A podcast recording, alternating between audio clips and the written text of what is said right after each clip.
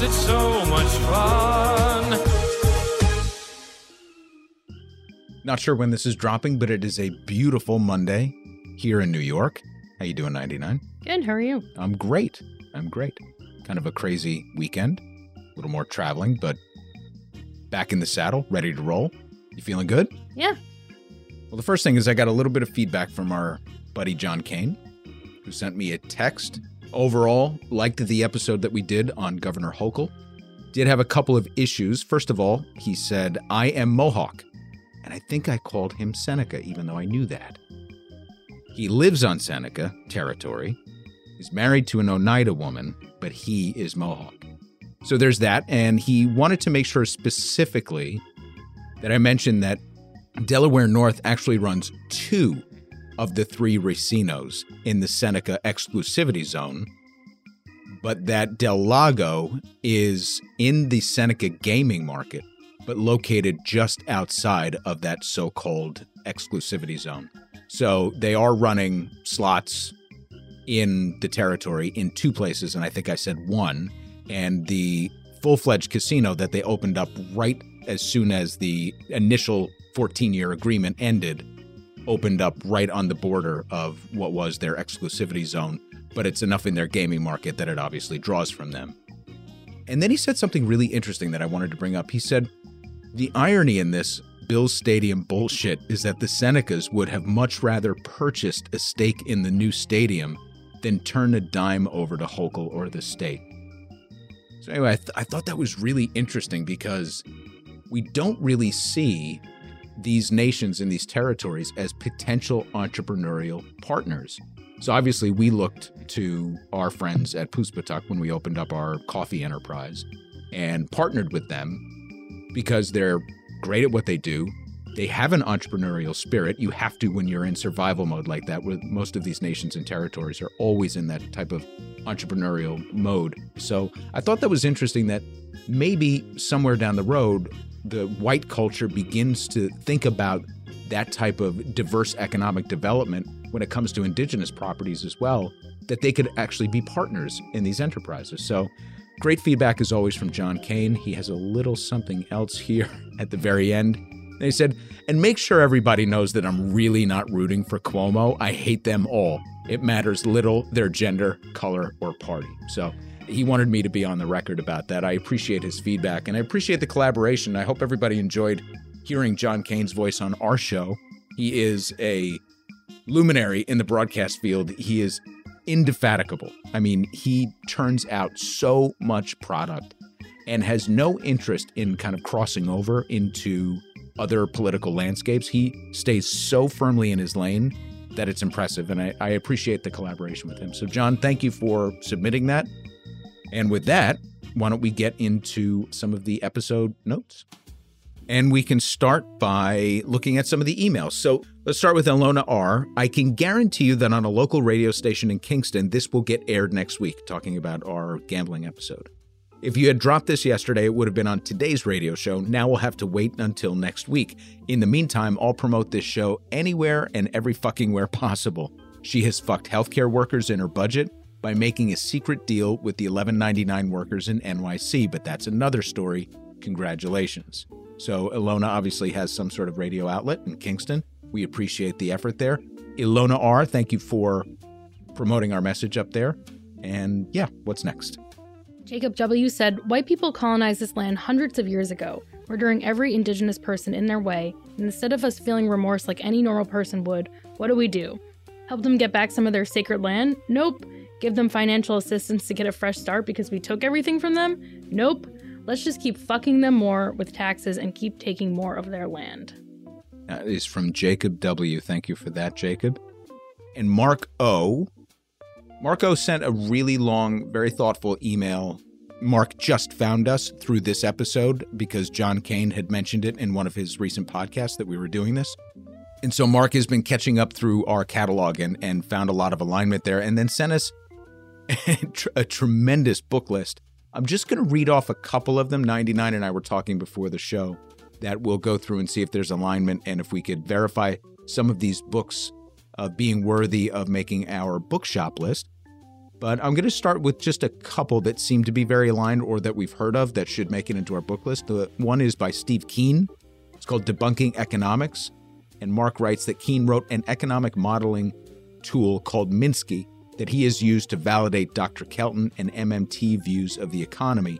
He is also currently running for public office in New South Wales. Get your Aussie friends to support him. Super interesting. So that's definitely one that I want to check out. He mentions also Jane Mayer, Dark Money, which we've said before. One by Yanis Varoufakis called Talking to My Daughter About the Economy. I could pretty much line up behind anything that Varoufakis writes because I'm a huge fan, but I do not have that book, so I will endeavor to get it. Another by Roxanne Dunbar Ortiz, Not a Nation of Immigrants An Indigenous People's History of the United States.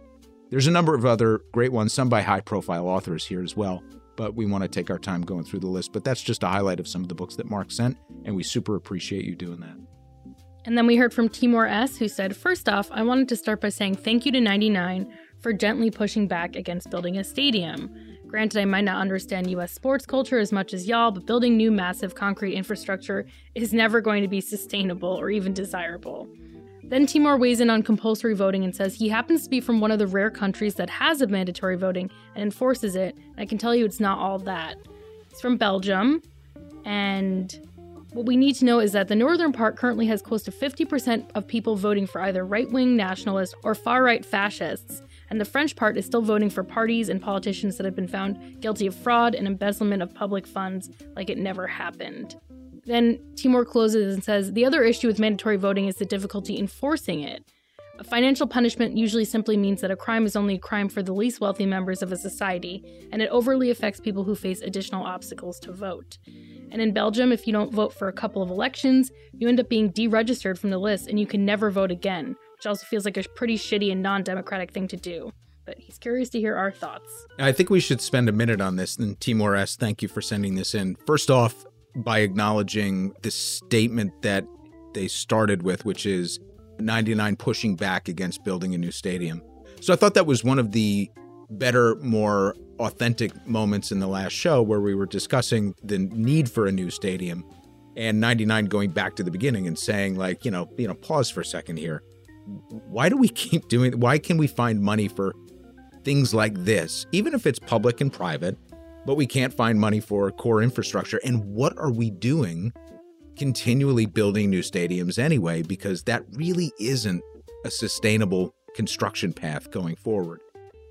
And it's an interesting topic to further explore our need in this world in particular to to keep pushing forward to keep blowing things up and, and doing it over again. So we brought up like Fenway Park and we brought up Wrigley and the charm of an old stadium and but you can see these new stadiums are like they're almost like monuments to capitalism. And it really is kind of sickening. I was so far in the weeds developing that story about the public financing part of it and how they stole the money from the native tribe that I was missing maybe the larger issue, which is what are we doing? You know, why is this okay? And I think the answer is that it, that it's really not. So I, I just wanted to point that out and kind of build on what Timor is saying and thank 99 for pulling it back. And that's why there's two of us here is to kind of lay in that broader context and start questioning not just some of the details, because as I wrote in the title of the episode, the media lost the plot, but maybe in putting the episode together, I lost the larger plot. So thank you, uh, 99, as always, for providing that context. And the second part of Timor's email is interesting, talking about compulsory voting. So we talked about that in our Australia episode, and I thought that was really interesting that they do have such a high participation rate because it is compulsory. But we never probed the question of is that a good thing? And is that something that would fly in the United States? On the latter, it is absolutely not we can't even get people to get vaccinated. So, yeah, there's nothing ever compulsory that works in the United States. Nothing ever. We still maintain this this idea that we're living a, that frontier spirited life and that rugged individual and independence. That's going to be a harder characteristic to break, even if it's something related to our democracy. So, the short answer is it wouldn't work here. The real question that Timor brings up here that I hadn't thought about with respect to compulsory voting is how do you enforce it? Well, you levy a fine. That's really interesting because that makes compulsory voting regressive by levying a punishment, a financial punishment on somebody for not doing it. And in that respect, I have to say, it does seem and feel like a really bad idea and anti democratic in the most ironic of ways. Yeah, I mean, people can't even get off work to vote now. So, what would happen in a situation where you're working in a big corporate warehouse that doesn't let you pee, let alone have a day off to vote? Well, And that then- wouldn't exist. No, of course not. And then you get a fine on top of that when you're only working that much because you can't afford to take a day off. Yeah, there's so much about our structure and our system here that wouldn't lend itself to that. Yeah, it actually feels like it's something that the right would weaponize. like, Well, you could see it almost in terms of of how what do we call it, Obamacare or Obama Ramna or Obama Ramacare or whatever it was. I think it was Obama. Rambamna- Rambamacare? Maybe one of them. Yeah. But in that same respect, when conservatives were trying to push universal health care, Obamacare style, the reason that they did it was because they wanted to punish poor people for accessing health care for free through emergency rooms. So they wanted to make it compulsory. The left really never wanted that. They wanted it to be available to everybody. And so I think, in that same vein, the thrust of the left in the United States with voting rights is all about access. And there's a couple of really good movements like that. I remember a few years ago reporting on a movement called Why Tuesday. Why do we vote on a Tuesday anyway? Why wouldn't we make it on a Saturday? Why wouldn't we make it multiple days? Why wouldn't we expand the horizon like other countries or like we had to do with COVID for mail in ballots and what have you? And hopefully, we're actually going to codify that in our system and we're going to make that part of the voting system going forward.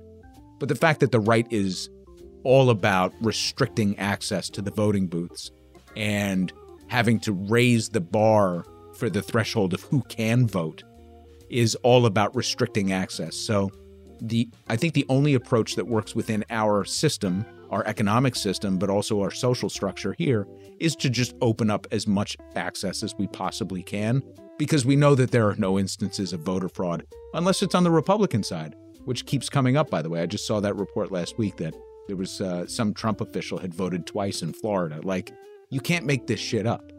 Anyway, so I really appreciate Timor sending that in because I think it brought up a couple of really solid points. Not everything that happens everywhere is going to be appropriate for the United States, but we should be thinking in broader terms about what it means to expand access to things like healthcare, to things like voting rights, and to know that we can do better as a democratic society without forcing people to do something. So, good job, Timor. And then on to John C. John C. was talking about Midnight Oil. Peter Garrett, that was the name that escaped me when we were recording the Australian episode and talking about music. And we continue to be shamed by our listeners for not being able to pull up Australian acts off the top of our heads. But Peter Garrett of the Oils, as I guess they're referred to down under, has been fighting it out in the corners of culture and politics since the 70s with a firm focus on Aboriginal and Torres Strait Islander issues, among a raft of other topics. So, on top of the fact that Midnight Oil is an awesome band, it was such a big part of my youth. And I couldn't pull it up that day. That's interesting. Peter Garrett, the frontman for the for the Oils, has been doing a lot of great work and has, I guess, since the 70s. So good stuff to know. And Ann T, 99, wanted to thank you. This is not the only one we got on this topic. Wanted to thank you for bringing out the C word. You're so welcome, Anne. Now I'm I'm I'm curious. Now that Mhm. some time has elapsed between the episode and now, Mom listened yet? I actually don't know. I haven't heard. She might be a couple episodes behind. But like I said to you after, I said, you know, if I did say the c word in front of my mom already, I'd be worried. I'm. This is who I am.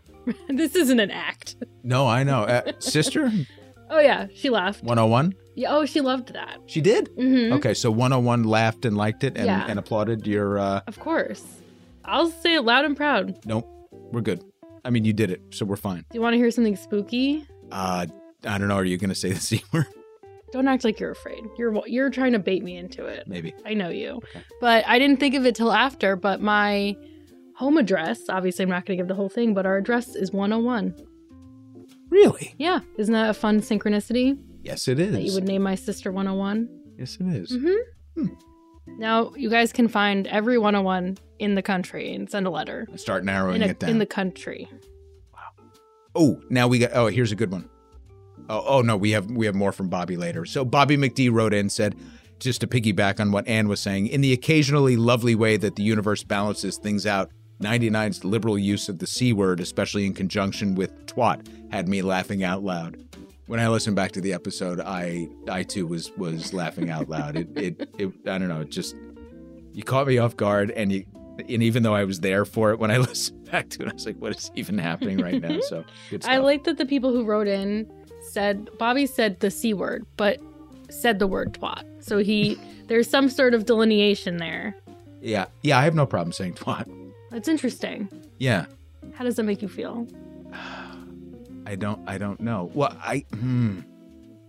So the c word is usually in this country doled out by gender. hmm It's gendered here, whereas I feel like in other countries it's just sort of a noun I think that or an because adjective. I think it's a, a harsher word than twat.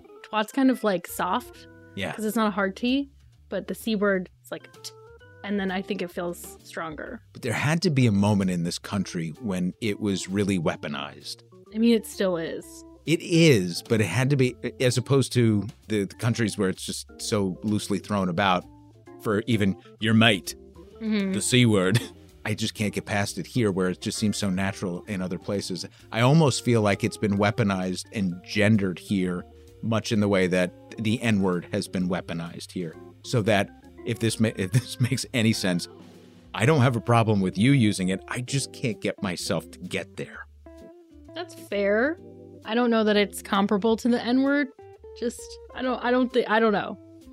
But you know what I'm saying? I do. I, understand. I don't feel like I have any agency with that word here in the United That's fair. States. I just the history of the you know obviously the use of the N word obviously much more vast and bad. yes, yes, So just wanted to before people start canceling you. yeah, no, without a doubt. I, it- and and I'm saying that this is this. I feel like it's a real cultural thing here in the United States where we don't refer to other men as the c word. And Right. so it just know, it got gendered and weaponized somewhere along the way, and in a much different way than just being a funny curse word in another yeah. country. We need our women women history majors to write in cuz like you'll call another man a pussy.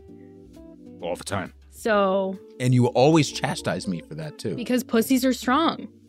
If I'm going to call some I said this to our friend the other day. I said if I'm going to call you something, I'm not calling you a pussy. I'm going to call you a scrotum.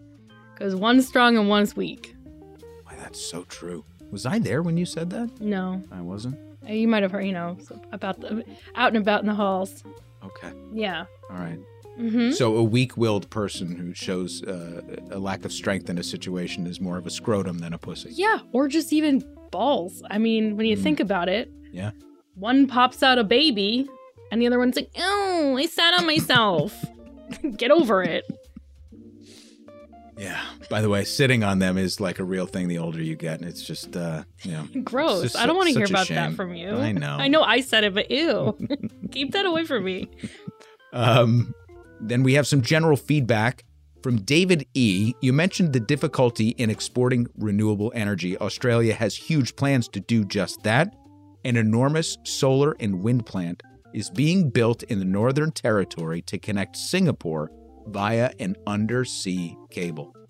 I am utterly fucking fascinated by this, and I love the unfucking community. David, thank you for sending this in. I cannot wait to learn more about this.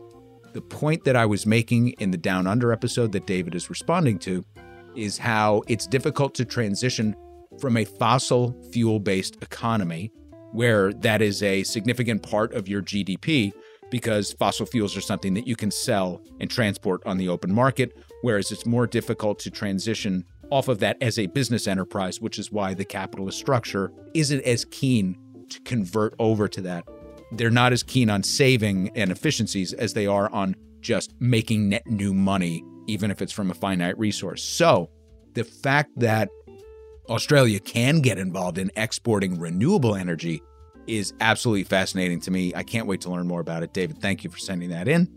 And Jesse T said, I'm all for a sort of writers collective being started by some unfuckers who want to collaborate or bounce ideas back and forth. And Jesse also sent us uh, a lot of great resources, by the way, for our upcoming religion episode, which I'm very excited about. And Jim Q weighed in on our peak oil episode. I always love when people jump in with past episodes. And there's been some commentary that I've seen recently. I don't know if we're picking up on it here today, but some discussion about whether or not it's a good idea to go and kind of start at the beginning or if you can jump right in.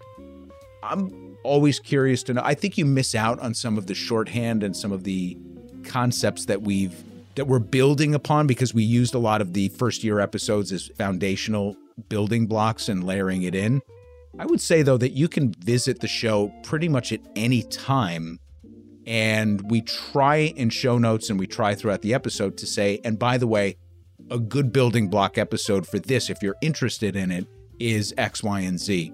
I'm under no illusions that every episode that we do is going to appeal to everybody. I think it appeals to kind of a core subset of our audience that's kind of interested in following the journey and, and have really, really feel like they're family and that they're part of this unfucking thing that we're doing. But if you're really just looking to learn something about a specific episode, I think that you can just dip in and dip out of Unfucking the Republic and then maybe go back and use some of those building blocks. So Jim Q is going back to the peak oil episode and talking about how prices have peaked over well above $4 a gallon and that he's bringing in a Pito Tuyo moment where the governor's solution in his state is to drop the 25 gallon tax for three months, which is fine. And coupling that with Joe Biden's release of the strategic oil reserves for six months, maybe also having a little bit of an impact on prices. But the fact that it's really not addressing the core problem overall. Before I get into Jim's next point, the one thing that I do want to revisit about that peak oil episode is that unfuckers know that I don't believe that supply is the issue at all. As a matter of fact, I think it's entirely related to the markets and the commodities traders in particular juicing the prices so that they can make money on it. And when prices do begin to go down, it's going to be because they're laying out a whole bunch of short bets that the prices are going to go down and they're just going to force it there by then prognosticating that the prices are going to go down and they'll make money going up. They'll make money going down because if you look at the overall trends, even with the disruption of supply coming out of Russia, we are matching the demand with the global oil production. So don't be misled with that. All you have to do is look at the international agencies that track supply and track demand and at every stage, we're meeting demand with supply. So, what does that tell you? That there's something else going on in the pricing game. There could be some fear baked into it. Fine. I get that. But it's not a supply and demand issue. So, releasing the strategic reserves, if we're already meeting demand, technically doesn't do anything, right? And dropping the percent per gallon tax is a good thing. If you're looking to just save consumers some money while the commodities traders are fucking you right in the ass. That's fine. I think that's actually uh, kind of a noble pursuit. But just understand that it has nothing to do with impacting prices. So, Jim is in Connecticut, by the way. So, he goes on to say that here in Connecticut, our governor, Lamont, a wealthy, quote, liberal from Greenwich, while at times seeming to be well meaning, has repeated such neoliberal hits as, quote, if we raise taxes on the wealthy, they will leave the state, end quote. Translation I'm not going to raise my own taxes or those of my other rich cronies. This was all uttered when a bill to cut carbon emissions was proposed by the Environmental Committee, paid for by a tax on high priced real estate. So, one of the ways in this country that we need to not just level the playing field, but also discourage bad behavior is with a carbon tax credit or a carbon use tax. Now, you know that, again, I am not in favor of going after billionaires and millionaires. That doesn't interest me because I think it's it's less about the individuals that manipulate the system to get there and more about this system that allows it. So I always like to refocus the discussion on the system that allows for the creation of such egregious wealth in the face of inequality in this country. So, again, if we're talking about a tax on wealthy carbon users or carbon emitters, carbon creators, I think it's a good thing because it gets to the systemic problem. But when you frame it as a tax on billionaires and the wealthy and the millionaire class, you're automatically pulling it into a class issue and taking it out of the environmental lane. And I think that that's a mistake. I think it's a mistake for progressives to attack that lane. I think it's a mistake for politicians to frame it in that way to shift the conversation. So, again, interesting that this is happening on the state level. And I appreciate the fact that Jim went so deep into Governor Lamont's particular issue with respect to carbon taxing. Very, very interesting. We've kind of said before that any great reforms that will ultimately and can ultimately be adopted for the country will start at the state level. Harder to do it in a place like Connecticut. We should be doing more in a place like New York, but as you know, as you've heard me talk about before, New York is filled with faux liberals. New York is filled with classic neoliberal liberals and not enough progressives, even though we hold ourselves out there as a progressive state. We're always a decade behind California. If you're looking for true reform, look to California. And that's actually the point that I wanted to bring up about Lamont saying that people are going to leave the state. California is the most expensive place to do business. It has the highest taxes. They're dealing with climate change right. I mean, they're dealing head on with climate change more than probably every other state. If you live in a state and you feel differently, let me know. But probably more than every other state, they are battling climate change. And you don't see people leaving the state. Now, you hear about people leaving the state because it's always so notable. Like we talked about Joe Rogan going to Texas because, you know, I can live free, not pay as much taxes there, and I can kind of do what I want. That sort of libertarian ethos that you're just going to go to Texas and do whatever the fuck you want and walk around with your dick hanging out and, and spewing oil all over the street. Okay, if that's your thing and you need to get your rocks off, great. The fact is that California still grew its population, still had the best and the biggest net migration into the state from people coming from other parts of the country. So California is thriving economically. The problem is it's losing the battle on climate change because we have to do this all together. So we have to pick the best parts of what California is doing. We have to adopt it state by state and make it so overwhelming that eventually it turns into federal law. And that's a little bit of a lead in to something that I'm going to talk about in the quickie next week. But that's all I'm going to say about that.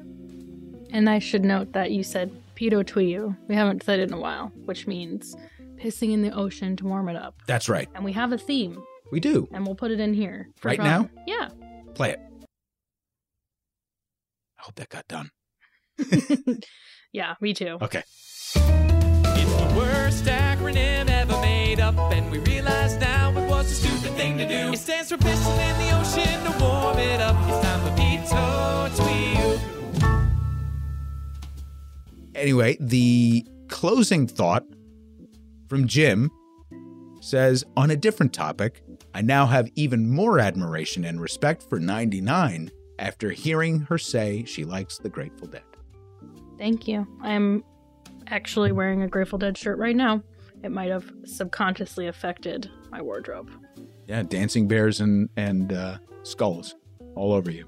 Yeah, look at you knowing what dancing bears are. Very troubling. I'm proud of you. Thanks. Is it because I said it the other day? No. Max made fun of my Crocs. Oh my god. I got tie dye Crocs and I got Grateful Dead Jibbitz for the holidays.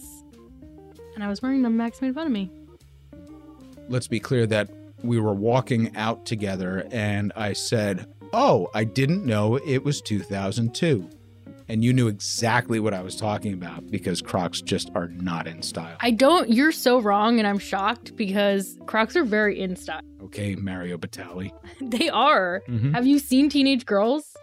Yeah, You're, you're you know I have. You're telling me your kids don't wear Crocs and they're friends. They're truly very trendy. I'm not being facetious. Okay, well, I have a focus group that I'll bring this. I to. know that they're ugly in their own way, Mhm. but they're comfy and then they're cute because they're ugly. They're rubber. They look very unsustainable. Actually, the pair I have under my desk right now, they're my my work Crocs because if I'm wearing like booties, you Mm-hmm. know, in the winter, and I booties like Booties. a heeled booty. Mm. You know, I don't always like. I sometimes I take them off because they get comfy, Mhm. and then if I have to go to the bathroom, I don't want to put them back on. Mhm. So I have Crocs. I've had those Crocs since 2006. So that is sustainable. I mean, I guess a in a bad way that they didn't biodegrade, but in a good way that they're still in good condition. Okay, let me have that. I'll give everything to you. Thank you. right. So kind. Next up, we heard from Dakota R, who said, Do you all have any tips on trying to get problematic family members to see things from mine and my partner's POV? Just to get a mild taste of what I'm working with here, my parents are very pro Trump, believe the Confederate flag is not racist, and are part of the Republican working class that thinks they will make it big one day because they support Trump and people like him. Whew. There's so much here. Yeah, we've had the conversation before, but there's not really a great answer. We've done an episode on how to talk to a Trump supporter. We did. There's some good stuff in there, Dakota. But this is kind of next level. So you're talking about your, I assume, life partner here. Even if even if it's just somebody that you're dating, whether you're dating this person or this is your life partner, this is your partner. So this is now your chosen family. And it's a very difficult situation when you are living this life, but you're coming from a place of just zero acceptance. I mean, if you're still trying to educate people as to as to why the Confederate flag might trigger a person of color. Yeah, we didn't read that part, but Dakota said that their partner is a black woman and their parents, they don't know why the Confederate flag is bad. So, Right. So uh, our our theme here is to meet people where they are. And I don't know if it's at all possible because it's the hardest conversation to start. But to actually just clear time with no phones and as little emotion as possible and a conversation that begins with I love you and at the end of this conversation I will love you as much as I did when we started it because you're my family. But this is my chosen partner. We have some issues that we'd love you to see our side of. And if that type of conversation can authentically happen, because again, you have to then say, I understand why you don't think the Confederate flag is racist. You have to begin with that level of understanding when you're meeting somebody in that conversation.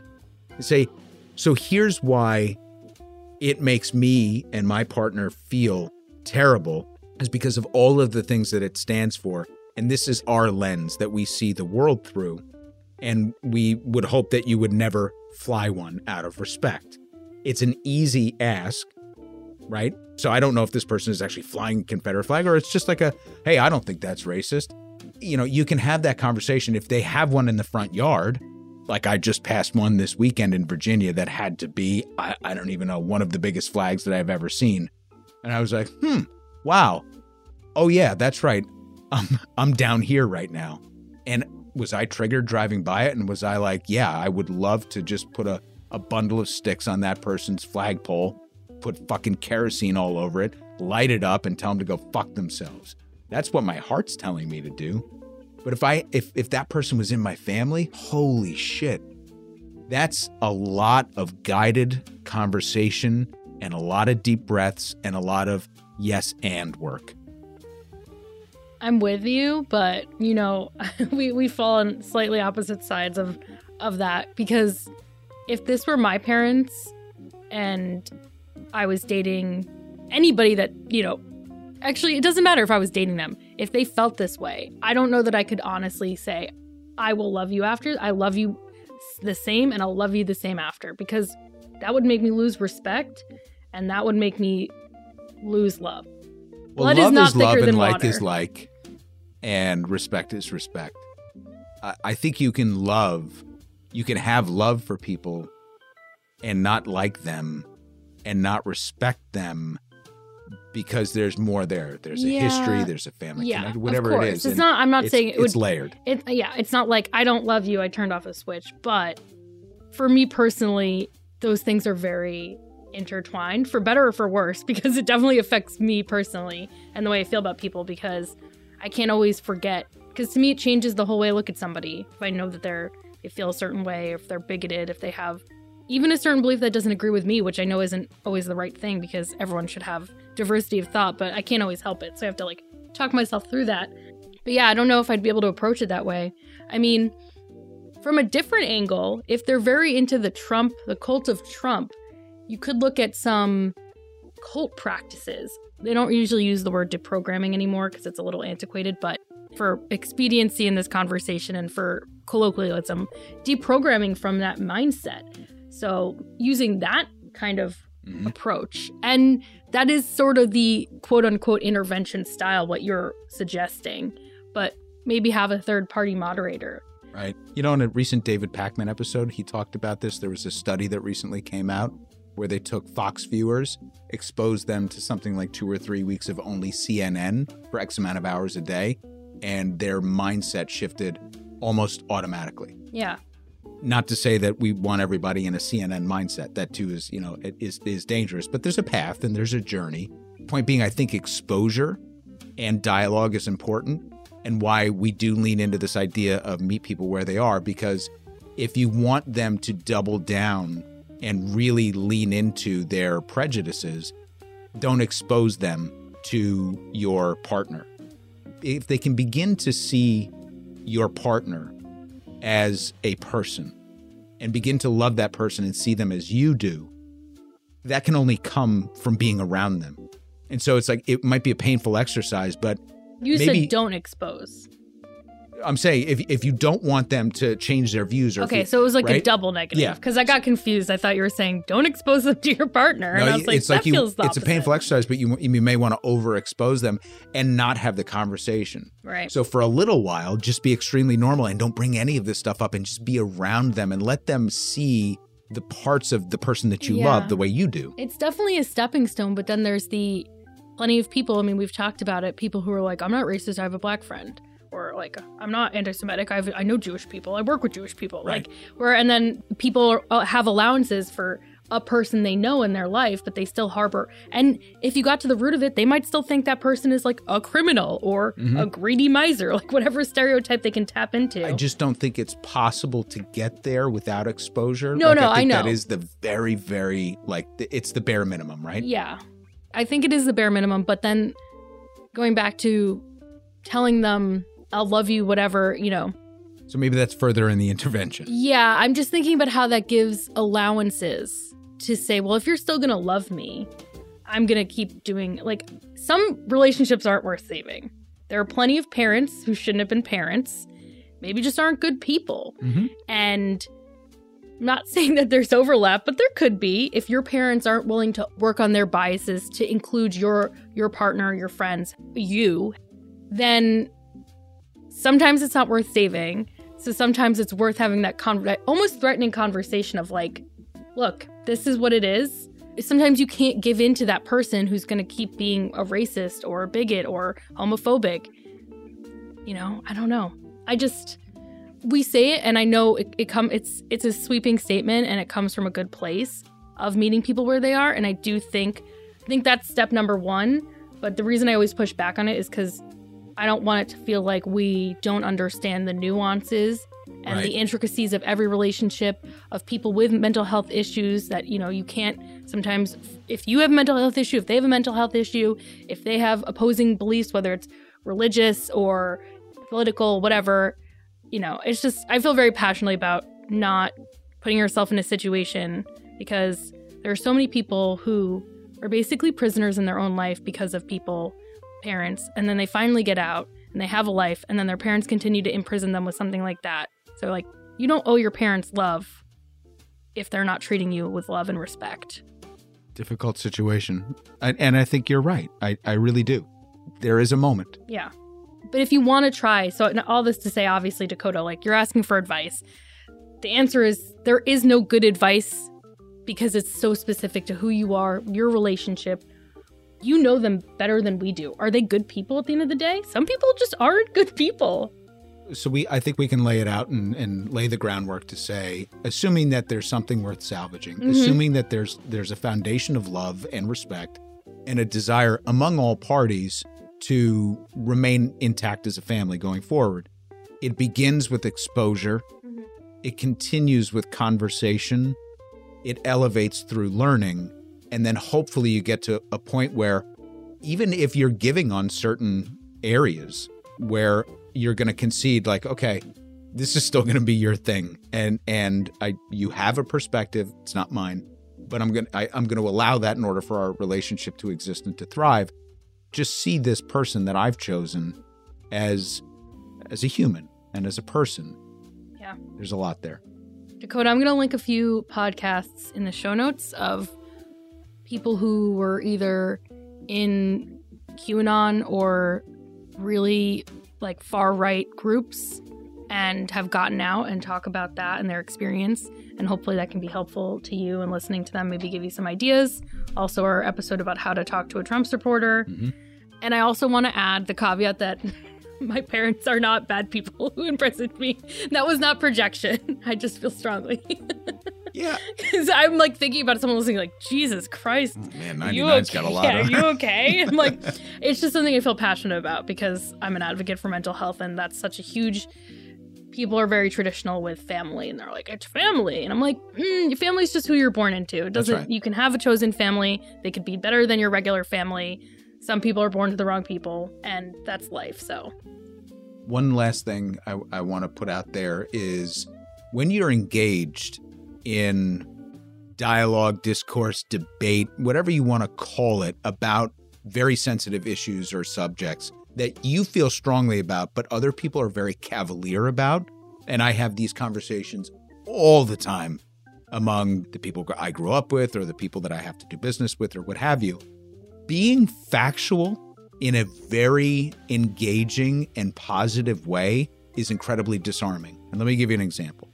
I have a friend who grew up pretty racist, lives in a casually racist environment still, is in a profession that wouldn't expose them to any sort of alternate thinking and definitely has one media source, right? And this person and I were talking about immigration. And so I tried to practice what I preach here and break through to this person. And by the end of the conversation, there were green shoots of hope.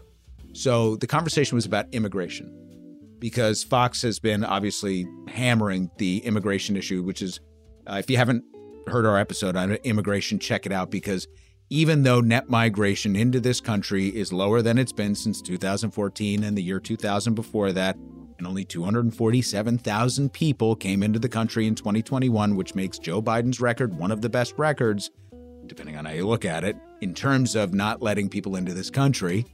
The prevailing narrative on Fox is that the borders are a mess and criminals are streaming across the border in the tens of thousands on an almost daily basis. It's out of control. They're taking all of our jobs and they're soaking up all of our welfare and our health care.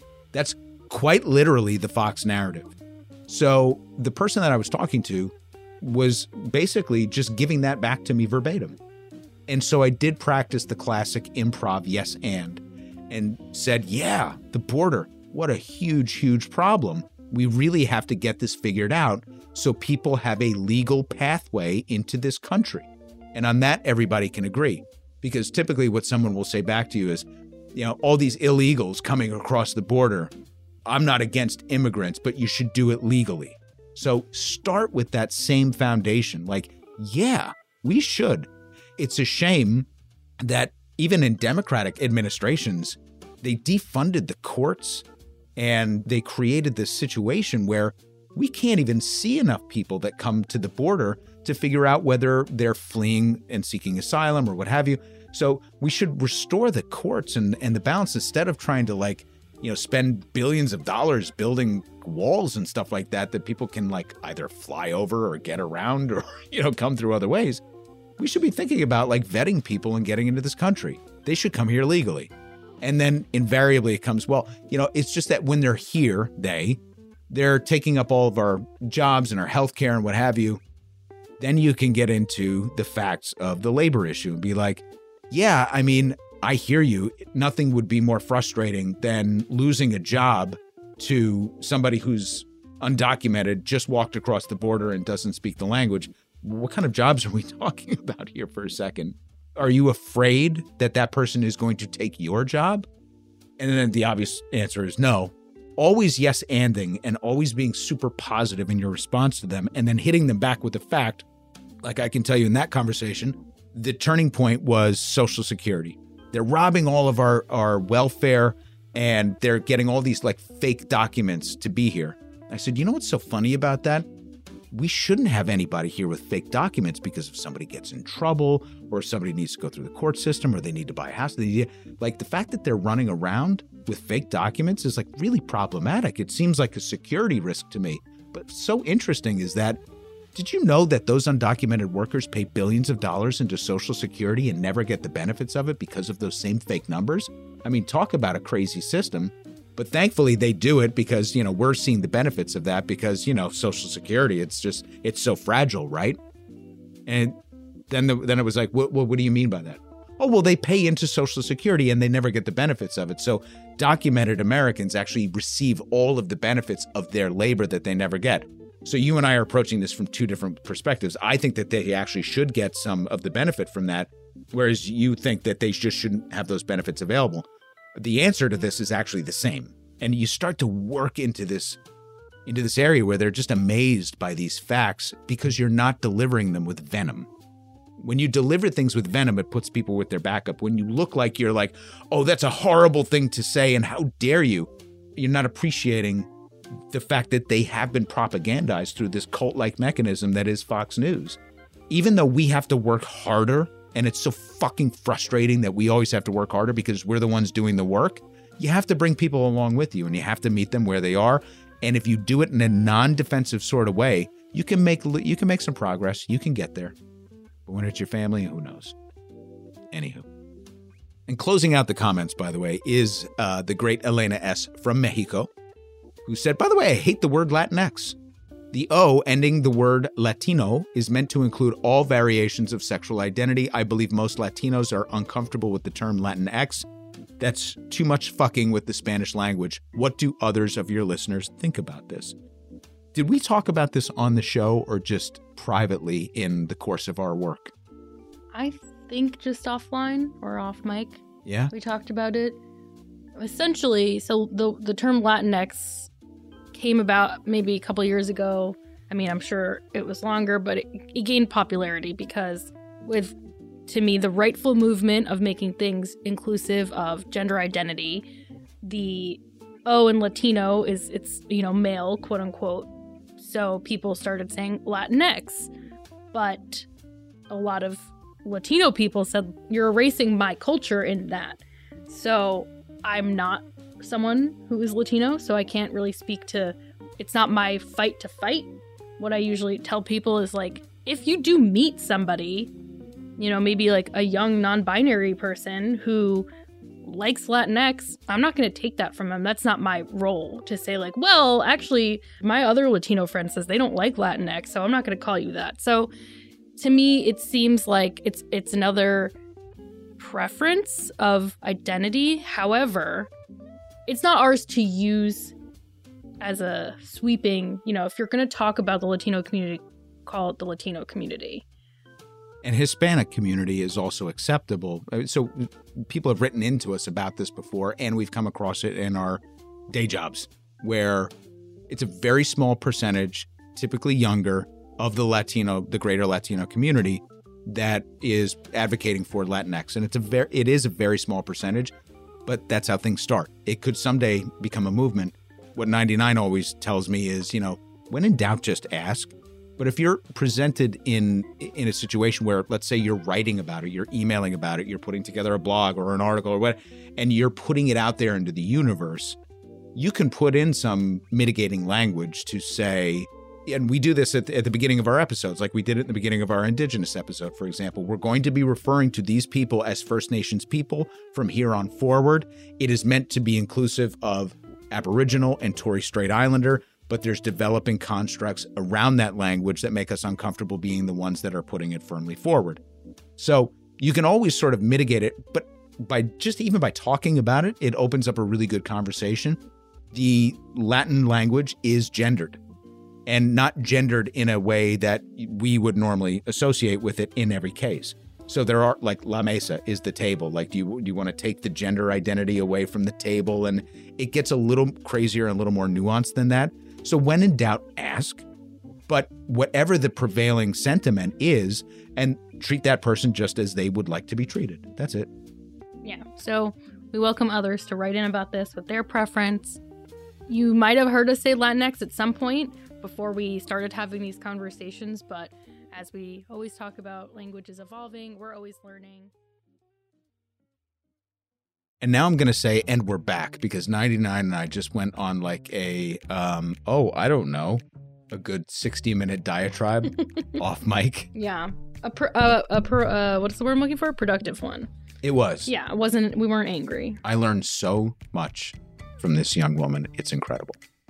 Thank you. When do I stop becoming, when, am- when am I an old woman? What, at what age? You're always going to be a child to me, no matter what. Sorry. There's got to be an age where we, where we even out. Mm-mm. What about our friend who was a child when you met him, but is a guy now? He's he was like 20 when you met him, and he's Mhm. 40 now. Is he still a child to you? No, he's a kid. He's a kid. He's a kid. Okay. He's a good kid. Okay. You're a child. I'm a child? Mm-hmm. Precocious one. Okay. Fine. Well, why don't we? Why don't you take us over to social media? Because I'm a child. I'm a child who knows how to use social. Mm-hmm. Especially with this one that I recognize called the Facebook. Yes. So Kevin G about our episode said, "So where does this shit end? If we routinely build stadiums for sports teams, what's to stop a factory from saying that the state needs to pay for their new plant or a private school wanting a new campus?" Actually, in a way, I wouldn't mind a plant or factory if it generated thriving wage jobs, but seriously, why should taxpayers be on the hook for rich guys' play toys? Agreed. You know, one of the things I didn't go far enough into because I was trying to make another point in that episode rather than just the how ridiculous it is that we finance these projects is the minimal amount of employment that it actually generates and the minimal lift that it has on surrounding projects and economic development in the area, even with respect to hospitality. Most people go to an event and they leave the event and they don't drop any money anywhere in between. But one of the studies that I read, I think I posted the article from The Atlantic, and it was quoting a study that basically said that even a full fledged stadium, especially football, really doesn't employ more than what you would find at a mall, which is interesting because half of the games in a football stadium, for example, aren't even there. They're on the road. So it's very few times during the year that it's in full operation. And then you'll have, you know, full-time jobs related to the team, but those those jobs are already there. What I found interesting and I'd love to unpack more about what Hochul was saying was that $27 million a year that will pay off their piece of the puzzle over 22 years. But she's saying it almost as if that $27 million is net new, like it didn't exist. Like there's going to be a $27 million additional or new. She's talking about taxes related to player salaries. Don't you already get that? She's talking about all of the food and beverage contracts that come from it and the lift in the hospitality and the people coming to travel and stay nearby, like coming down from Canada, staying in the hotels. Aren't they doing that already?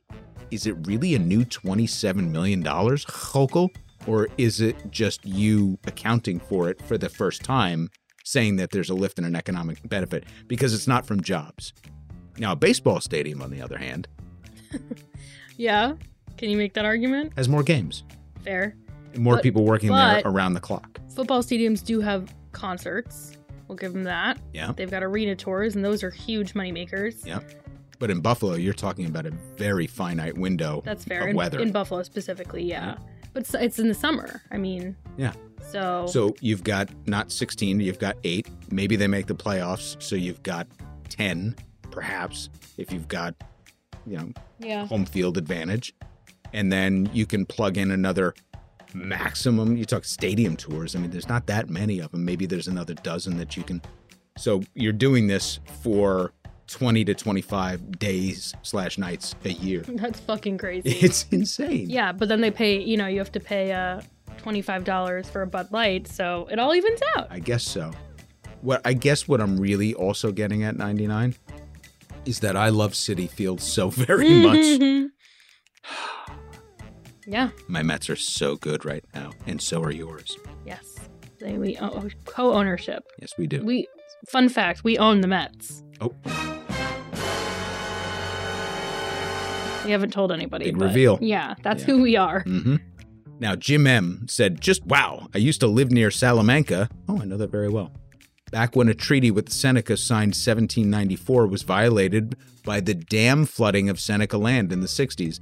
As a matter of fact, I believe there is a great museum on Seneca land that I visited that talks all about the the dam construction and how it had flooded out n- not just Seneca land but uh, some other tribes as well, which is not an unusual story by the way. All throughout the country, you can look at a period when we were uh, building a tremendous number of dams and flooding out local poor populations. Tennessee Valley Authority, for example, I, I'm not sure if that had any encroachment on native territory at the time, but it did flood out a significant part of the valley that had multi generational settlers there that were just flooded out in an instant. In the case of, of Seneca, if I'm not mistaken, people died in that flood because they just they didn't give enough warning to people to move off the land. I mean, really, really fucking tragic.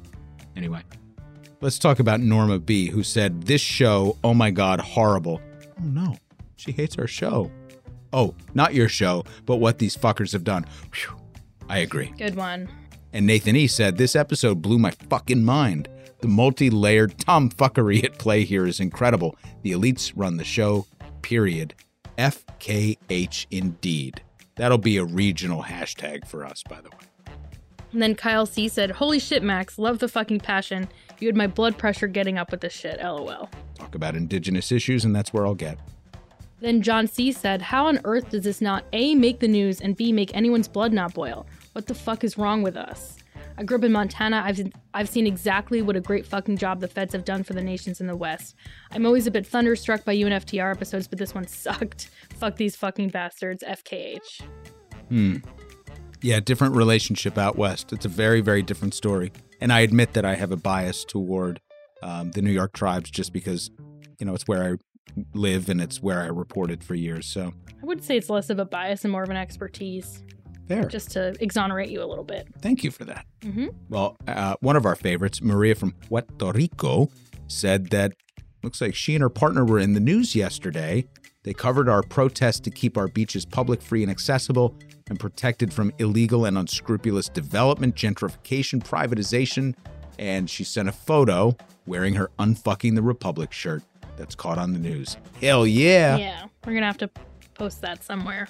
And that is it for the Facebooks. So, what's happening on Twitter? Yeah, so D. Hacilius said, The midweek show notes have grown on me. It's like a relaxed victory lap. the men at work closing gave me a heartfelt laugh. Thanks to the whole UNFTR team for unfucking complicated stuff in an easy to understand way. Yeah, I should say that Manny Faces has inserted a couple things over the last couple of weeks, uh, unbeknownst to us at the end, that have uh, made me made me laugh out loud. Good stuff. And Joe Lang eight said, "Excellent episode. I feel better informed about this state fuckery against Seneca." And was nearly killed by Max getting his poop in a group at the end of the episode. Is that a real phrase or just a weird Maxism? I was totally unprepared.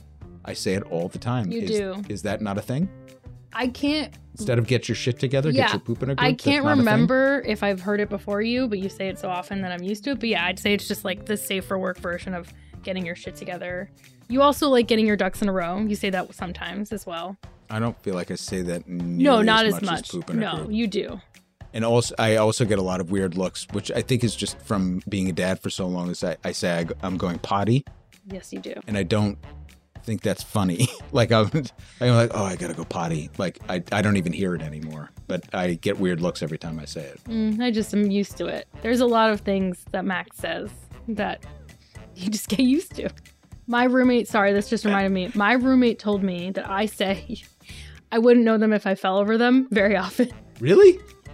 like an old Jewish woman. Yes. That's me. That's an Alta like, thing to say. Yeah, I'm like, oh, I wouldn't know him if I fell over him. And I was, she she said it one day. It was like, you say that all the time, and I was like, I do. Huh. I had no idea, but apparently that's a 99ism. Oh, I like that. uh, so Super Eliza or Super Elisa FFF said, "Thank you for this episode. Like probably most New York State residents, I had no idea about any of this. Good, glad we could illuminate that." And then Mike J. J. Modano said, Thank you, awesome episode. Thank you for listening. And Carl Dockstetter said, My hometown Buffalo deserves a great public investment. Helping an oil and gas billionaire by raiding the Seneca Nation funds is not the way. Building off of critical journalism from Let's Talk Native, this story explains what the real cost of the new Bill Stadium will be. Yes, and again, if you haven't checked out John Kane's Let's Talk Native show and this type of work re- resonates with you, please do. Ken to Kick It said, What do you get when you mix sports washing and anti indigenous legislation and culture? A brand new stadium for the Bills funded by taxpayer dollars. Damn straight. And one bald mutta said the bald man's front name is Peter Garrett. He was actually an Australian MP for a while. Holy shit. You guys should check it out. I have no idea why I would know that. Uh, bald people rock, just saying. I agree with that, and certainly not going to make any alopecia jokes right now. Keep my wife's name out your fucking mouth! that was a Will Smith reference for for anyone. Uh, For who- anyone that hasn't been Chris alive. Rock, right.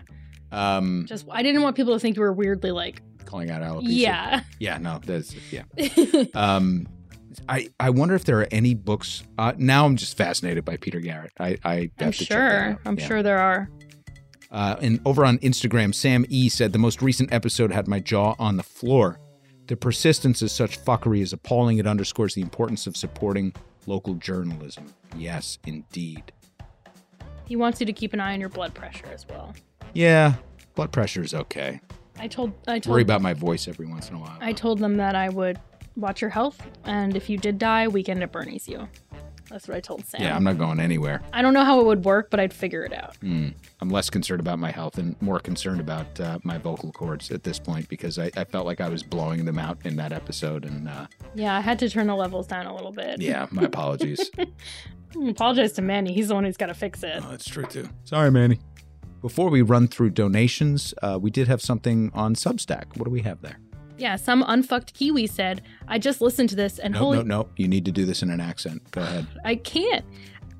No, I can't. I'm trying to I'm trying to uh harness my inner Brett and Jermaine from Flight of the Conchords, but I just don't think I can get there. Okay.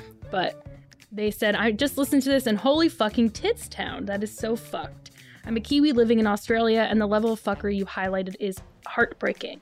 You should let that sink in. Someone living in Australia, a country that has abundant casual racism and an indefensible track record on deal with, well, anyone who isn't white really, was totally taken aback by how aggressive, blatant, and corrupt things are for your indigenous people.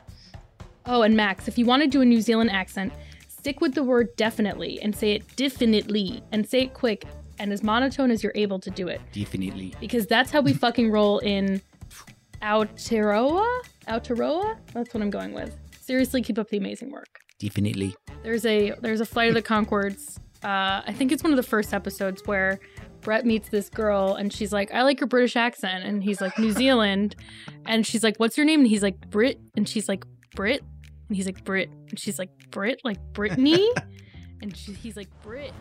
I'm in a band. Cool. What's your name again? Brit. Brit? Brit. Brit? Brit. Brit? Like, like Brittany? Uh, no, um, B R E T. Oh, Brett. Yeah, It just sounds like Brit. I like your English accent. New Zealand. Oh, from New Zealand. Brit. Brit. Yeah, Flight of the Conchords is a gem. they're my favorite. I love them so much. Yeah, they're wonderful. So now let's uh, check out coffee donations and thank the people who are funding this show. I am done. CT is now a member of the show. Discovered UNFTR last week, and I am close to being caught up. Oh, Oso Blanco is now a member and said, "Great trio of unfuckery to listen to when I'm on the move and re-listen to when I'm sitting still." Thank you, White Bear. G Wookie of Ohio is now a member. Like most people, the last couple of years have been trying for me. I've been in a rough place losing both my parents. Wow.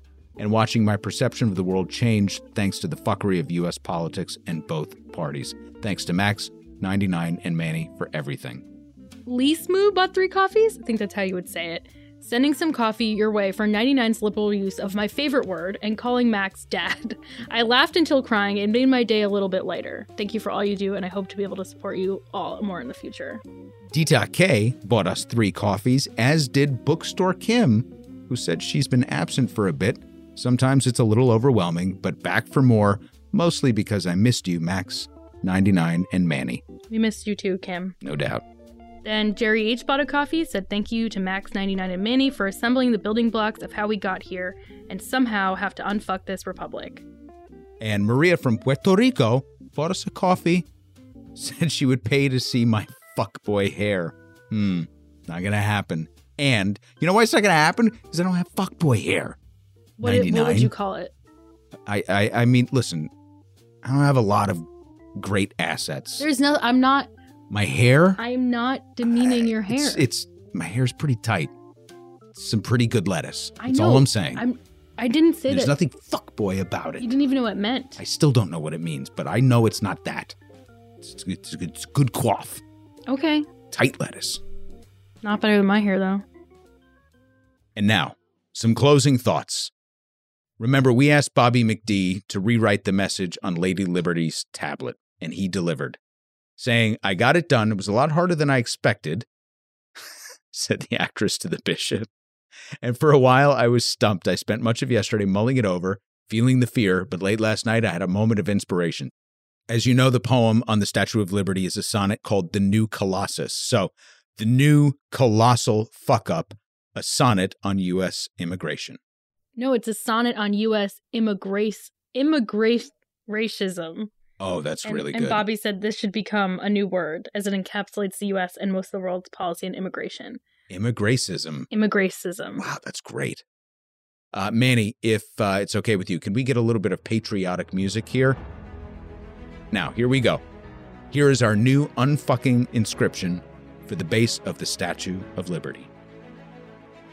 Liberty came from afar and raised high her light, showing those who were lost the way through the night. Her flame was a beacon to those who sought hope and many found refuge within her broad scope. They braved the storms of the unsettled sea, seduced by the song of the land of the free. They fled from fear, from war, and from death to the arms of America. But when they got here, they met a voice saying, We're full, and a lamp hanging low. Unless your skin is white like the snow, we do not want your kind or your creed, as many among us despise your breed. Do not send me your tired or your tempest tossed.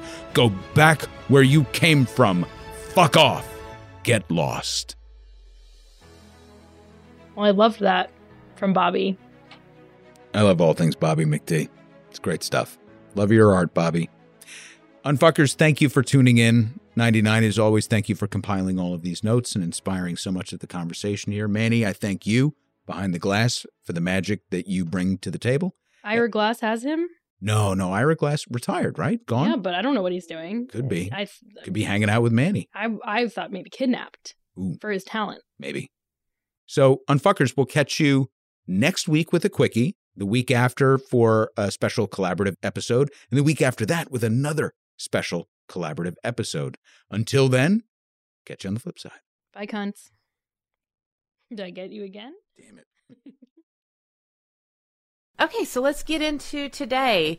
Y'all know I have had a crazy uh, season um, between the book tour and speaking and travel and all that kind of stuff. I am actually using this priority planner worksheet myself. So, you know, I'm a hyper planner and I do love to have my ducks in a row. You can easily prioritize what's going on and um, and then get your poop in a group because that's what we want to do, right? we all want our poop in a group.